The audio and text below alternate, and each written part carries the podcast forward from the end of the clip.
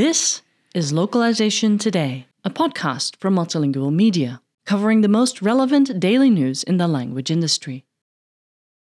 Medical Writing and Medical Communication A Strategy for Differentiating Services for LSPs by Domenico Lombardini, the founder and CEO of ASTW Specialized Translation, a language service provider specializing in the intellectual property, life sciences, legal, technical, and scientific fields. Every vertical is an ocean of opportunity.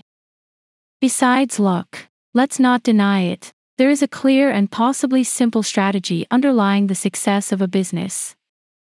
Sergio Marchionne, the great CEO of Fiat Automobiles, now Stellantis, once said that the hardest part is making the strategy. Once this is established, most of the work is done, the rest is simply, so to speak, execution. It's important to consider the competitive landscape and the company's abilities, human capital, technology, capital, ideas, when outlining the strategy, while always bearing in mind that the aim in the medium to long term must be to increase the company's size.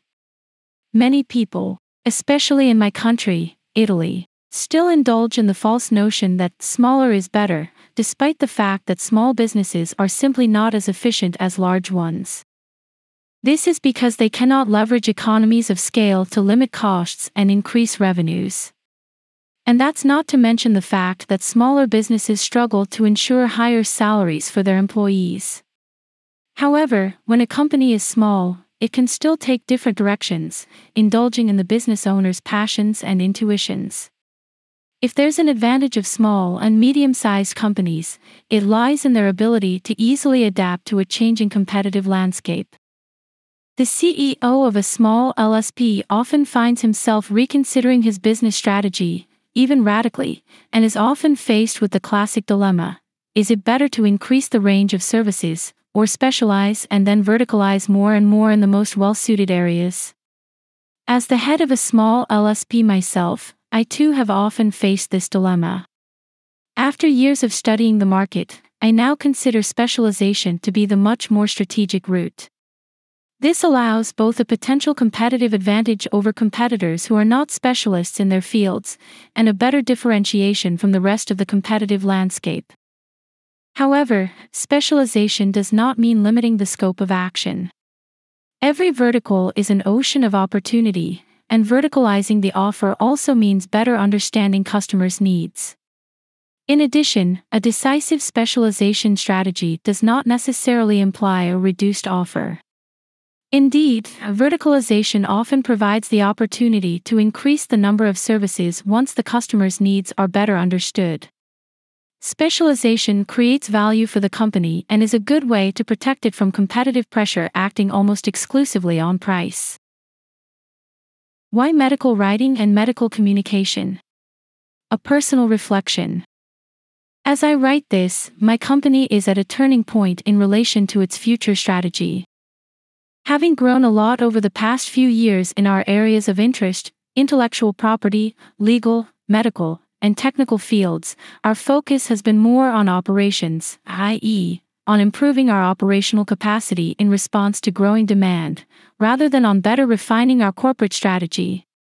We have implicitly specialized in these areas, but we have not explicitly projected a corporate image that aligns with our skills. The goal is to more effectively communicate that our focus is on patent, legal, and medical scientific technical translations and medical communication services. Why medical communication? Simply put, because I started working in this area during my PhD studies in experimental neuroscience. I love writing, and I have always had a tendency to combine the two skills, writing and science, from a very young age. I fondly remember a fifth grade essay, a good 10 pages long and full of spelling mistakes. In the essay, I combined a story starring Pimpa, a famous comic strip character in Italy created by the illustrator Altan, with fanciful explanations, but with the funny pretense of appearing scientific, of why it rains. Now, many years later, I've tried to transfer these interests to my own company. Medical writing and medical communication services have become a part of our offerings, significantly contributing to the total turnover. But what do I mean when I say medical communication? Which companies produce medical content? As the pandemic from which we are painstakingly emerging has taught us, making correct scientific information available to the public is not only a question of professional ethics for those who work in communication, but also a question of public safety. But which companies regularly need this kind of service? Of course, pharmaceutical companies often use external suppliers for these needs.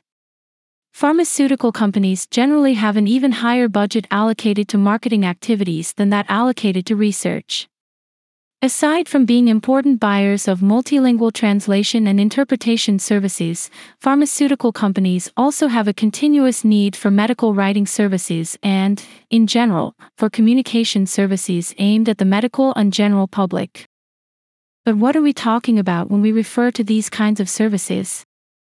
Generally speaking, we can identify the following activities. Medical writing intended for the medical or specialized members of the public, medical writing intended for the general public, regulatory medical writing services, creation of multimedia products, creation of editorial products, and graphic design and illustration services. Other entities that may need this kind of service include public institutions, research institutions, hospitals, universities, etc., nonprofit organizations, cancer research associations, patient associations, etc., medical associations, communication professionals, specialized publishers, and others. It is quite interesting to note that all these entities can also be buyers of language services. Offering medical communication services could thus be an added value and a competitive advantage over competitors. It should further be noted that LSPs also offering medical communication services could intercept demand a little further down the value chain as well. Here's one such situation. A pharmaceutical company turns to a digital communication company for its communication needs, say, creating a website to promote one of its products. The digital communication company may not have all the necessary professional skills in house to meet the customer's need. It may need a medical writer to produce the textual content of the website in question and could thus become a client. The same digital communication company could then become a buyer of language services. Some examples of services in addition to the aforementioned content creation service for websites aimed at the general public, pharmaceutical companies need regulatory medical writing services. This kind of service is very delicate, as it is of crucial importance for the company. In fact, before a product, a drug, a supplement, or a medical device is launched, it must go through a very precise regulatory process. A whole series of documents must be produced throughout this process, which are approved by the relevant regulatory body before the product can be marketed. Other examples are making PowerPoint presentations, writing scientific papers from drafts or briefs, writing abstracts, creating complex products such as video animations, creating text and graphic content for brochures or visuals, creating SEO content, and so on. The interesting aspect of this kind of service is that it often requires creative support that can only be provided by a person with hybrid skills, i.e., a person who combines technical skills, because he has a degree or doctorate in a medical scientific discipline, creativity, and the ability to write in his or her native language correctly and appropriately for the target audience. The convergence of all these skills often leads to a higher value for these services. Recruiting qualified staff, vendor management, and project management. The professional figures needed to offer medical communications include, of course, a medical writer. The writer must first be selected with academic training in mind. A university degree is an absolute necessity, though a doctoral degree with specialization in medical practices is ideal. In recruiting a medical writer, we must look at their experience, specialization in particular clinical areas, and a portfolio of past work. Many medical writers are eclectic and can therefore deal with virtually every clinical field. The selection method of these professionals is not unlike that adopted for the selection of linguists. However, the vendor manager needs basic training on these services to better identify the most suitable resources. Project managers will also have to be adequately trained to manage this type of workflow. Where this takes on a substantial dimension, it would be advantageous to have one or a team of project managers with a degree in a medical scientific discipline and experience in medical writing or medical communication. Since project managers are the closest contacts to the customer, they are the first to identify problems and propose solutions. Project managers in these types of workflows must be good at creatively and proactively solving problems. Other interesting and useful professionals include graphic designers, who could lay out editorial products or prepare graphics, illustrators, and video animation creators. The ability to offer this entire creative team will be highly appreciated by customers. An activity with high added value. Medical writing services and medical communication services in general represent a good differentiation strategy and an effective way of verticalizing an LSP's offer.